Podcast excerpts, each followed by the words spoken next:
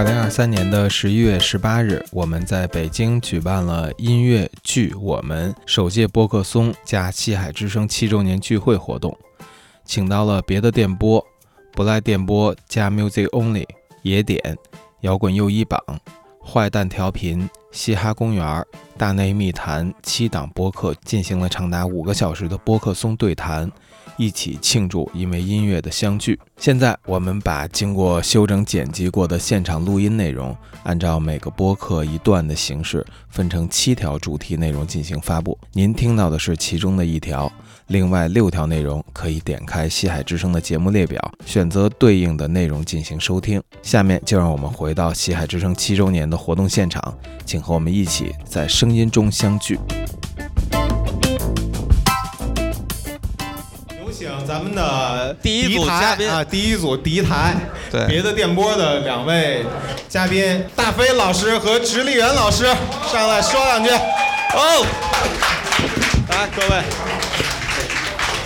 开始今天的第一个分享啊。哎，第一个分享，上古地下音乐播客考古爱瑶杂志里的拼害的音乐场景，哎，想先请帮主讲讲这拼害的是什么意思？我先讲讲我为什么参加这个音乐播客的聚会。老刘，嗯，还有谁比我更爱音乐？怎么听出血来了 是吗？对，就是听歌已经听出听出来了血来了，把 AirPods 给听成血泡的。我都听出血来了。前一阵儿啊，帮主给我发信息说我们最近拿一特牛逼的资源，嗯然后有五十 G。嗯，我说这个好久没听到人这么聊天了，好像都是上大学的时候说我有一五十 G 的资源。有一种上古互联网上古互联网的时期，然后我说什么资源啊？说是我爱摇滚乐当年赠送的随刊 CD 的全部的数字版。说我们做了一个节目，叫这个拼害的拼音乐大奖赛。拼害音乐大奖赛，怎么讲这个拼害音乐大奖赛？不是这个，其实节目里说过啊，我们就简单说一下。就是我之前在那个 Bandcamp 的那个网站上看见有一篇文章，它介绍的是美国西弗吉尼亚州有一个叫 Cancer 的一个小城，然后那小城呢，从八十年代一直到两千年之后。呃，出过无数的乐队，然后且一个乐队基本都没玩出来，一个乐队都没玩出来。对对，基本知名的就没有广义上知名的没有广义的那种乐队。然后，但是他们就一直在他们那个小城里头就出现各种特奇怪的，而且都是那种特家常、特日常的那种感觉场景。嗯然后他们当时那个 Bandcamp 当时那编辑就把整个这个介绍这个小城的音乐场景的这个文章标题，就管他们叫 Pinhead Music。嗯然后 Pinhead 这个词儿呢，反正如果按照他那个意思的话，应该叫蠢蛋音乐吧。蠢蛋，嗯蠢蛋音乐，呃，然后如果直译可能叫针头音乐，我也不知道，因为我也没看过其他的那个音乐网站或者互联网上有 Pinhead Music 这个条目，这可能就是自创词儿，所以我就觉得这个他们在那个小镇上默默无闻的这样玩儿这么多年，这些乐队的这些音乐人，我就觉得这个挺像，有点像我爱摇滚乐当时送的那个附赠 CD 里头。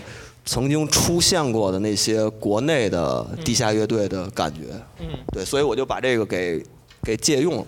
啊在座的朋友可能有很多是比较年轻的朋友，能不能给大家讲讲《我爱摇滚乐》这是一什么杂志？呃，我摇滚乐是很难讲。的我们我们国家一本著名的摇滚乐杂志。啊，简单说就是这样。但是呢，内容呢跟那个同时期其他的呃摇滚乐杂志呢又不太一样，跟鲍勃老师那个供职的通俗歌曲对完全不一样。对，不不太一样，它是更野生和更原生。呃，然后呢，整体的内容来讲的话，可能略显不太专业和自由。嗯啊、就是跟通俗歌曲，但是它其实是正规出版物。啊，对，就是所以这点就是一个很很很意外的，而且当时其实它是算算打开了一个大家可能目光所及之处看不到的一个情况的一些。会介绍很多这种东西，不光是国外的，其实更更多的是国内的，所以这这个东西其实是相对比较契合的，因为你不能说当时那个所有的都介绍的东西都是偏所谓的偏爱的，但是呢，实际上有很多是如果你不在那个城市或者不在那个场景里，你可能这辈子都不太能了解到的，啊，所以这个是一个相对可能比较特殊的一个。所以他们接受乐队投稿，乐队投稿就会就比如像通俗歌曲选不上的歌，对，他们可能就转投了爱瑶爱瑶，然后呢，就所以他们也基本不怎么挑。我们后来我看了，后来看了那些乐队，听了那些乐队，他们基本不怎么挑，没有一个标准，你看不见那个，就不知道那个线在 哪儿，不知道那条线在，不知道那那条线在哪儿，所以。所以当时我买那杂志，其实更多的是冲着文字信息。那些 CD 确实我也没好多仔细听，好多就就给扔那儿了。然后，呃呃，里头就有很多这种乐队，当时都没听过。拿到这个五十 G 的这个资源之后，我就开始听这个东西。一开始我抱的想法是想类似做一个 B 级片那种感觉，就我就是我抱着一个国内外那个节目，对啊，就抱着听。B 级片儿乐队的那种感觉，有一种取取乐的那种嘲笑、恶趣，也不就恶趣味、恶趣味的那种那种心态。但是我越听我越觉着，一开始还没有想去做这节目，我就是听了好几期之后，我就越觉得应该给他们做节目。嗯，就是我之前的那个态度是不端正的。真的，真的，真的，因为你你你看到这些曾经的这个乐队在，而且他那个时间点是非常尴尬的一个时间点，就是大家聊历史爱聊两头嗯，比如说起点是什么样，比如比如说啊，中国大陆的摇滚乐的起点，嗯，可能八十年代，包括到九十年代，甚至到红刊所谓的那个。起点，然后现在的这个所谓的截止到今天，那可能是综艺，这是一个大事件嘛？对，对，就聊历史聊两头嘛。对。但是爱瑶他收录的他是九九年创刊那个杂志，然后呢，一直到应该是到一零年还是哪年就停刊了。其实这段时期呢，是一个相对比较尴尬的一个时期。嗯。就是所谓的九十年代的中国摇滚乐的那种商业化的热潮过后，中间的这段空白期。又没有在后来乐队综艺带起的又一轮商业化热潮之前，它卡在中间了。可能人们去聊国内摇滚乐的一些历史的话，会忽略掉这个时期。对，所以我我就会发现，应该去。介绍一下这些乐队，因为这些乐队基本上在现在的互联网的音频平台上，你找不着他们的痕迹，完全是消失的。呃，不光是音频，有可能连 豆瓣、公安局那儿都对，就对，有可能连豆瓣上连文字资料都很少找，资料都很少。就是呃，那个摇滚中国那个网站上会有条目，但是介绍几乎都没有，有很多都是这样的。就是不说那些就现在已经成名的吧，就是大多数大量那些东西，它其实是完全找不到。找不到一些它的根源的，就是从哪儿来到哪儿去，这个事情都很少。对，有很多音乐人都是这样的。嗯，对。哎，那你们在听这过程中有没有就是发现那些呃，哎，这个乐队还没有，还活着呢？什么的？啊，不，那那有，那有很多，还是有一些，对，非常多。就是他们有三个去向，就是有的是那个就是走向成功。嗯。就比如我们第二期，我们开场放了一个邀请的。邀请赛，他不参加我们的那个大奖赛的评选，就是万能青年旅店。对，他在应该是零几年吧，当时给爱瑶投了一个小样儿就是那个不万能的喜剧的一个 demo 版，就跟现在正式发行的那个有一些区别，然后可能更粗粝吧，然后甚至没有小号。就当时的乐队配置里头还没有这个小号手，这就是典型的走向成功了嘛，就是体育场开演唱会了。然后还有一个去向就是转型了，就是这个人他不玩了，但是他在另外一个事业上走向成功。比如说我们之前那个嘉宾小马挖的一个那个潜水神童，有一叫杨志国的，他是那个主唱，北京的，后来他是竹书文化的一个特别重量级的一个领导层。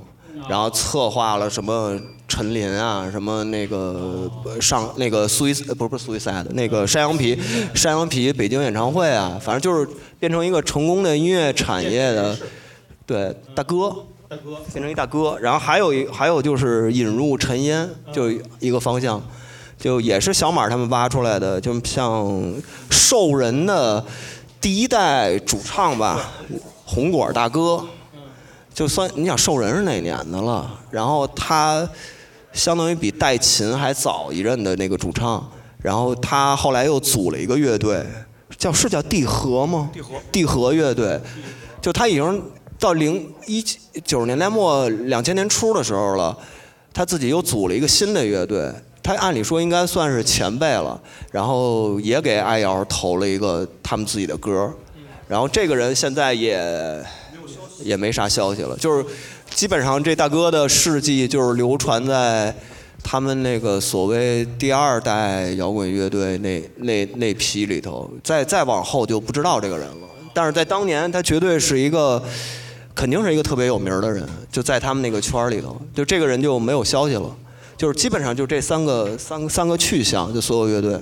而且绝大多数销声匿迹的，可能就是他这辈子可能就只有上爱瑶的被录取的这一首歌，或者是一张专辑，或者是怎么样。然后之后可能跟就是音乐这个事儿，就后来就再也没有关系了。对，我们发现好多乐队都是那种，就你看查他那个在，比如在那个中国摇滚那个日本那网站上，就是你看他乐队履历，最后他可能就是在临解散之前，或者甚至说已经解散的状况下，给爱瑶投了一个自己的唯一的一首歌，然后上了，然后但是随即就没了，他所有活动都终止了，这个乐队就没了。对，基本上有有有一大批乐队都是这个状况。就是尤其在那个这五十 G 的资源的前期，就是可能是呃创刊一直到中段阶段的时候，这样的音乐人和乐队特别的多。后期呢，就是很多名字其实现在就耳熟能详了嘛，就基本上就都是大家都比较比较熟知的乐队。但是在前期的时候，中前期的时候，这样的音乐人特别特别的多。嗯，哎，我我想问一个问题啊，你们说我爱摇滚乐那个时候接收这些乐队小样儿，然后往出发，它的目的跟现在我们做播客有有关系吗？像吗？这事儿？差不多吧。这老刘这是硬往这个播客 上有点大硬，这事儿其实跟我没什么。关系啊。能能听着，配合配配配合着说吧，配合着说，我觉得有关系，那么多人看着，对，有关系，有关系，一定有关系，特别有关系一定是有，一定是有关系一一定一定是有关系。播客松嘛，他肯定，他肯定是有关系的。嗯嗯，因为那个时候肯定那个网络平台不发达呀。嗯，比如像最早主席说的那个乌鸦电台，乌鸦电台那那都后来了。乌鸦是后来了，那都新后来世纪了，对再往前倒，那可能就是传统电台吧。对，然后那时候有唱片公司的，比如像青蛙乐队什么的，就是这种，他那那肯定有公司嘛。然后呢，嗯往他往那个什么 Hit FM 啊什么，就类似于这种这种这种正规电台上推嘛，包括地方上那些电台。对，那他们就没有啊，他们没有任何一个渠道。嗯那爱瑶就相当于一个不在监管范围内，也不在主流视野内，对，能给他们提供一个平台。嗯其实就像音乐博，就是你们这些音乐博客，平时放活跃的音乐博客。放 放，因为我们不是音乐博客嘛，我们这我们对，别的电波不是音乐博客开场嘉宾嘛，看不是生活。工人，我们那时候工人，然后那个军区的嘛，对啊，然后然后哦，这直播呢，嗯直播啊然后那个对，就是这意思，就是给他们一个平台，其实就跟音乐博客一样，就是你们其实现在的角色就有点像当时，比如像欧美那些地下电台，或者是。呃，各个地儿有 DJ 去推这些歌，他们唱片公司把那些样带啊、什么东西都寄给你们，你们去筛选，你们觉得好，他们其实就是扮演，只不过他们没有筛选。嗯，对，就 是就是当时要这也。未可知，这也未可知。当当当时要是有播客的形式，我估计我摇滚乐那些老编辑们肯定也会做这个事情。嗯啊，就是只不过筛选当时确实愿意去投，就是我分析没有筛选的原因，是因为当时愿意投的人其实并没有那么多。嗯所以呢，有人愿意投就全都要了。嗯啊，就不像那个小步快跑或者什么啊，对吧？你有大量的其实是可以筛选的，你可以从嗯现在的平台上去找，嗯对吧？你不管是喜欢不喜欢，或者说是怎么样，它只要是新专辑，因为现在音乐人多嘛，嗯而且平台方式也多，嗯啊，所以没有筛选，可能是因为这个。不是，爱瑶也是一个太糙的一杂志了，那纸都跟那什么，就是别踩着人尸体不是跟那说人家坏话。不是，我是想让大家那个就是能够理解这一个杂志，它不是现在就只剩现在还活着的这些 用着精美的铜版纸去印的那些杂志，它没有排版。有没有吗？就是直接就像 Word 某些文档播客没有？剪辑一样。对对对对对对，有的播客不剪辑嘛，他们就是不排版，嗯他顶天顶地的那字儿排的，而且巨密，就是信息量第一。嗯，对他不会考虑别的。能塞的东西全塞进去了。艾瑶就是特别主观，我的印象里，他可以发那些巨主观的的文字。呃，对，是因为他他当时其实那个后来我我那天我跟宝博聊天还问这还聊这事儿，就是当时他们应该也没有渠道去真正去做采访。嗯。所以有可有很多东西可能就是自己凭感觉，然后翻译过来的，然后剩下的东西他就只能主观的去写。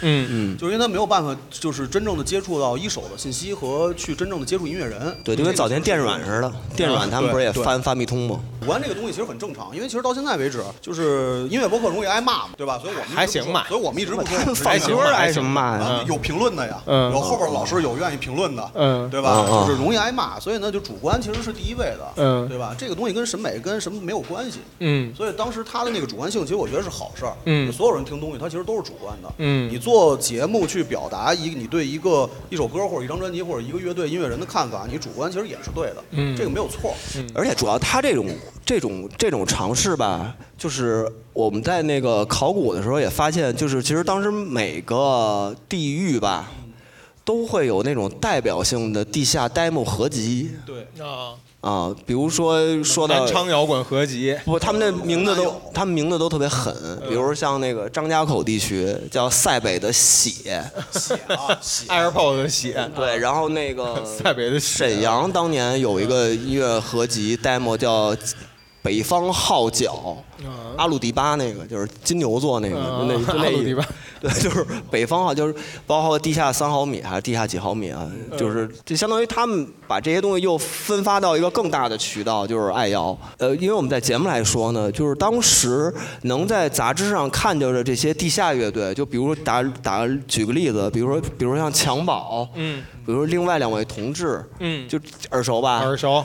但是你说你现在你对他的歌有什么特别大的印象吗？没有。这就是因因为原因，就是信息不流通。嗯，就有时候你能在杂志上看到，当时比如成都音乐地下音乐场景里头，比如襁褓这些这些乐队 U 二三五什么的。嗯，其实你听不见他们的东西。对，他们如果不来北京或者来来来演出，或者你不到当地去看的话，且你没买到当时他们发行的这些小样儿 demo，那你几乎几乎不太了解乐，你只知道个名儿。对，爱爱瑶能有这么一个更。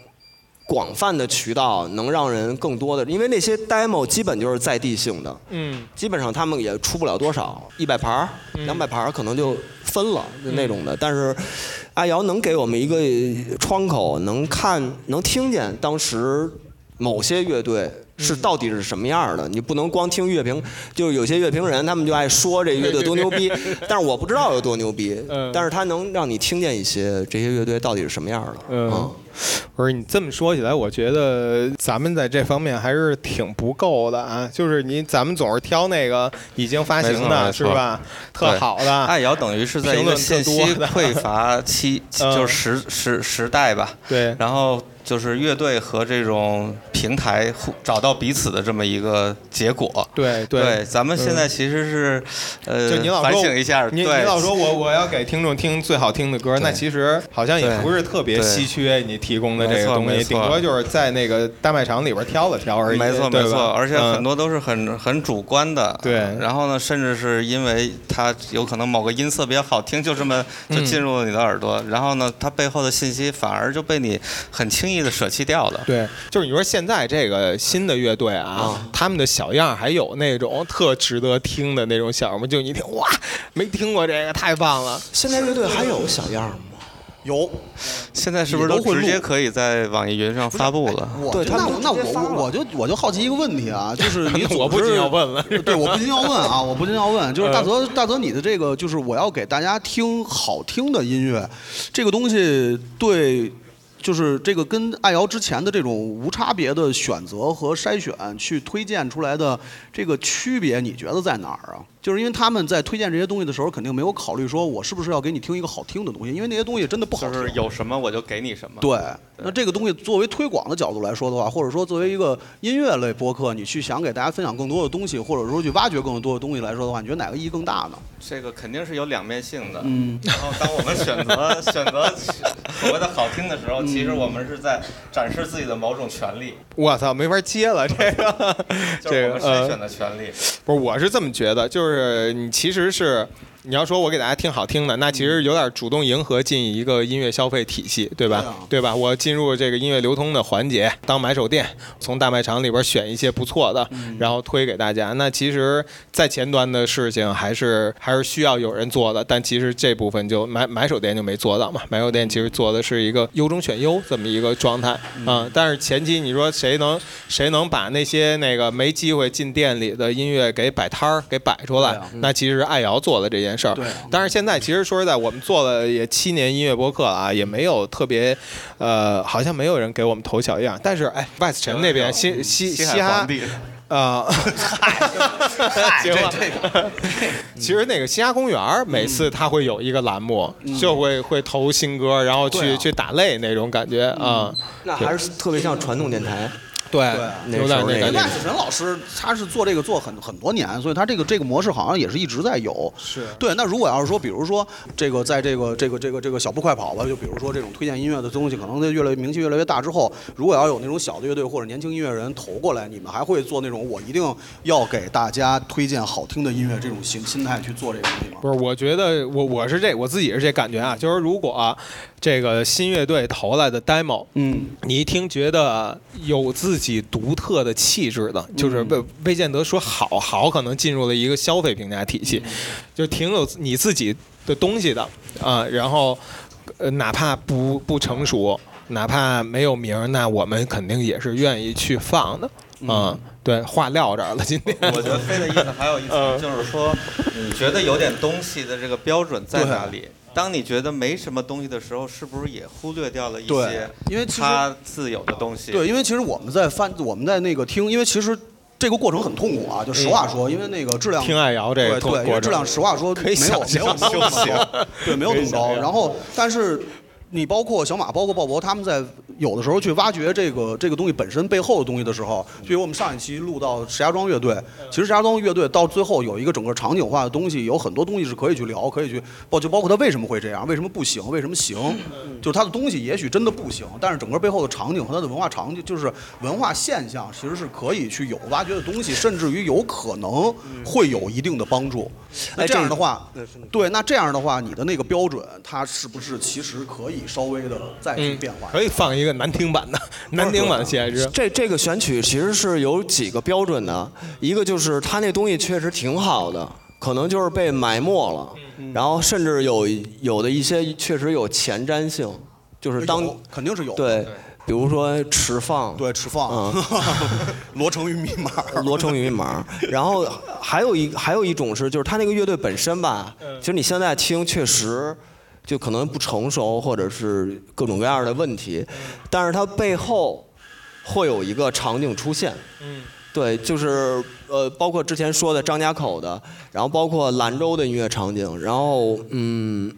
就我们之后已经录完了，贼贼也跟我们录了一期，呃，那期里头也也有一些，甚至包括什么门头沟曾经有一支全女子乐队，啊，你们都不知道吧？不知道，对吧？不知道。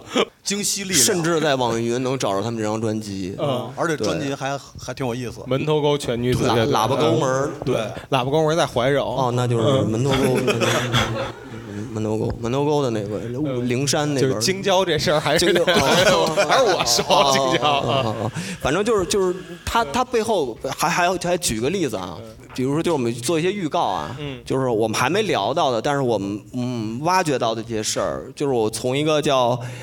电冰箱的乐队，电冰箱有一个乐队，有这个乐队有一首歌叫《肉火把》，嗯。然后其实这个乐队没有什么名气啊，这首歌也没有任何名气，但是它这个乐队背后是两千九十年代末到两千零六年之前沈阳的音乐场景，嗯。然后背后是一个就是一大长段故事，嗯。就是包括当时沈阳比较有名的，其实你们应该都听过，就是听过名字，嗯。死药丸儿、那小玩啊。脚水男孩儿、嗯末日毒瘤。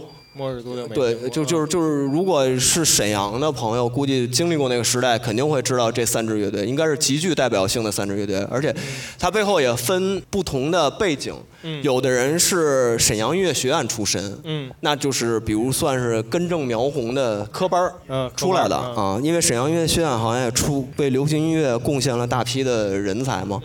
还有一部分就是跟当年的下岗潮有关。嗯，有的是出自铁西区的乐队，然后就是完全是《漫长的季节》里演的那个是就是王阳。那个那个场景，整个的那个场景，他们在那块儿无所事事，嗯。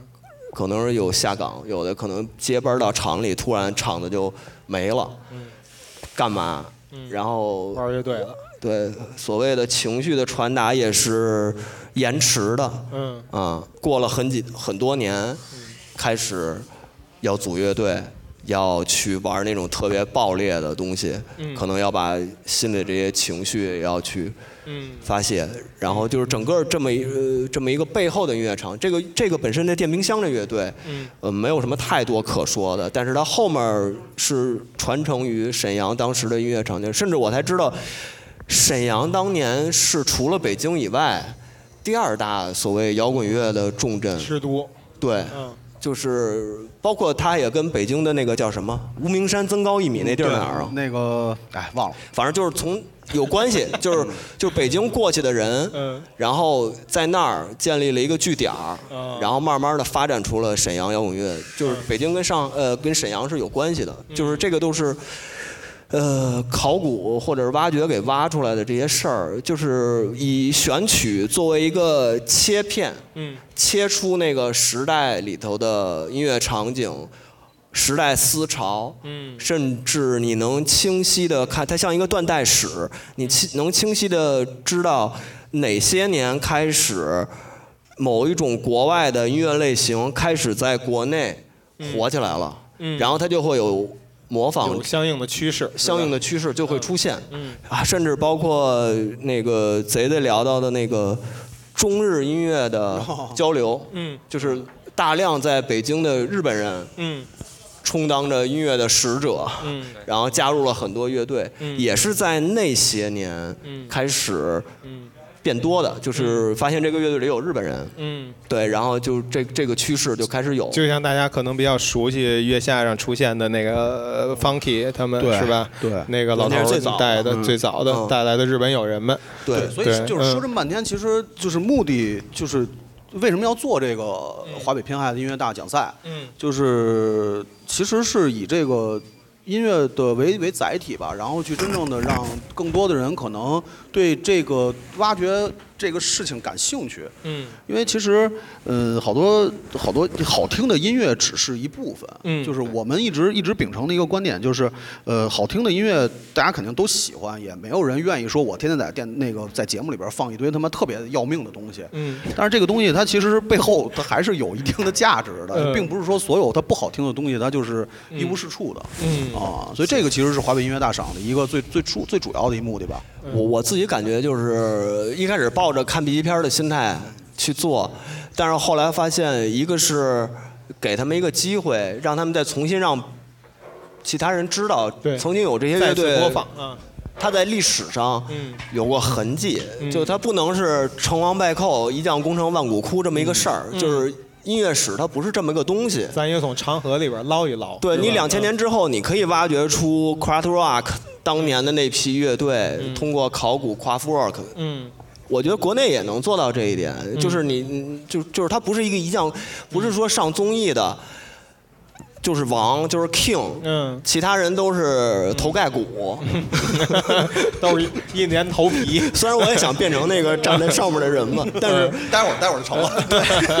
但是但是我的意思就是说，它它不是这么一个事儿。嗯文化它不是这么一个事儿，所以我是需要把他们留一个痕迹。然后更主要的是，对于我自己来说，这是我自己个人的一个梳理。咱们也算经历那个时代，起码两千年初一直到比如一零年之前，嗯这块儿也是咱们当时大量的去看地下乐队演出，或者是买唱片这么一个高峰期。嗯呃，这些是我当年错过的这些乐队。嗯然后其实我我能通过听这些乐队或者包括选曲。去找出他们背后的这些时代的东西，其实对我自己的，嗯就是也算是一个梳理吧。嗯这块对我是一个，其实有的是空缺，嗯啊、就是你听过或者没听过，就糊弄的过去了，当时也没当回事儿。嗯现在回过头，我发现其实这补完自己的一个嗯音乐聆听史，嗯是一个补充。其实我们都是通过个人的一些因为找这些东西啊，有的东西确实没什么资料了，对，不好找。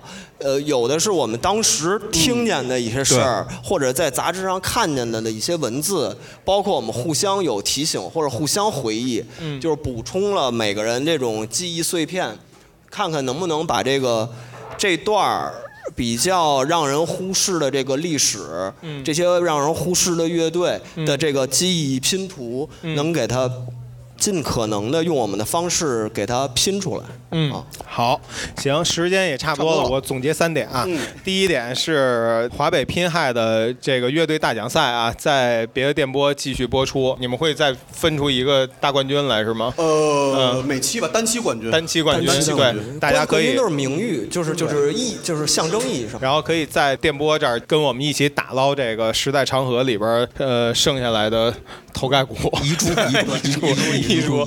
然后第二个是，如果现在啊真的有大家身边有这个新乐队刚开始玩儿，想投投 demo，让大家更多的听见，可以给我们这些做播客的发发信息，是吧？反正爱瑶也没有了，你给米未投，米未他有米未的那接个，对对吧对，可以给我们接投一投，我们接我们都接看一看。对，如果足够难听，我们一定会放的。对，嗯，足够难听，就是反正说难听，你们也别生气就行了。然后第三个就是关注别的电波吧，我们这个请调那个 PPT 的朋友调到下一张。谢谢谢谢。就两页，就两页，一个开头，哎一个结尾。一会儿把那对一二三四五六放上啊。对对对，但是其实现在出不出二维码呀，其实关系也不是特别，也不是特别我是一。黑的，我操，这儿看不清楚，绝了！我操。对我跟你说，下一个齐老师待会儿上去 logo 要变清楚了，我一会儿给场子点了，我操。对，随着太阳西沉啊，后边会越来越那个，越来越清楚越来越啊清楚。这就是暖场嘉宾的意义。好，我们感谢别的电波，谢谢。谢谢大家，谢谢大家。谢谢。好，休息十分钟，下一个不赖电波赵大宝。